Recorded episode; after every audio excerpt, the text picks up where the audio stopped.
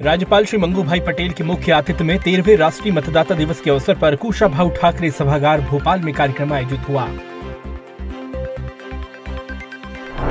मुख्यमंत्री श्री शिवराज सिंह चौहान ने आज वीडियो कॉन्फ्रेंसिंग के माध्यम से अक्षय पात्र फाउंडेशन की भोपाल स्थित केंद्रीय कृत रसोई घर का लोकार्पण किया। इससे हर दिन पचास हज़ार बच्चों को मध्याह्न भोजन मिलेगा। मुख्य सचिव श्री इकबाल सिंह बैस ने मंत्रालय वल्लभ भवन में तेरहवे राष्ट्रीय मतदाता दिवस की शपथ दिलाई। कार्यक्रम में अपर मुख्य सचिव श्री विनोद कुमार सहित मंत्रालय, सतपुड़ा एवं विंध्याचल भवन के अधिकारी उपस्थित रहे। खेल एवं युवा कल्याण मंत्री श्रीमती यशोधरा राजे सिंधिया ने खेलो इंडिया यूथ गेम्स के अंतर्गत ग्वालियर में होने वाले खेलों के संबंध में समीक्षा बैठक की एवं अधिकारियों को आवश्यक निर्देश दिए। इंदौर के आईपीएस कॉलेज में खेलो इंडिया यूथ गेम्स की मेस्कट आशा का जोरदार स्वागत हुआ। आशा ने विद्यार्थियों से मुलाकात कर उन्हें जागरूक किया।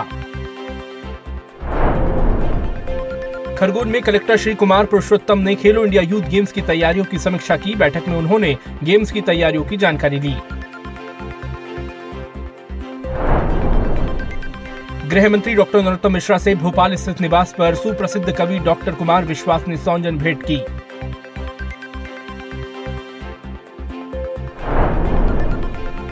तेरहवे राष्ट्रीय मतदाता दिवस के अवसर पर दमोह में कलेक्ट्रेट परिसर में कार्यक्रम आयोजित किया गया। कार्यक्रम में लोगों को जागरूक किया गया।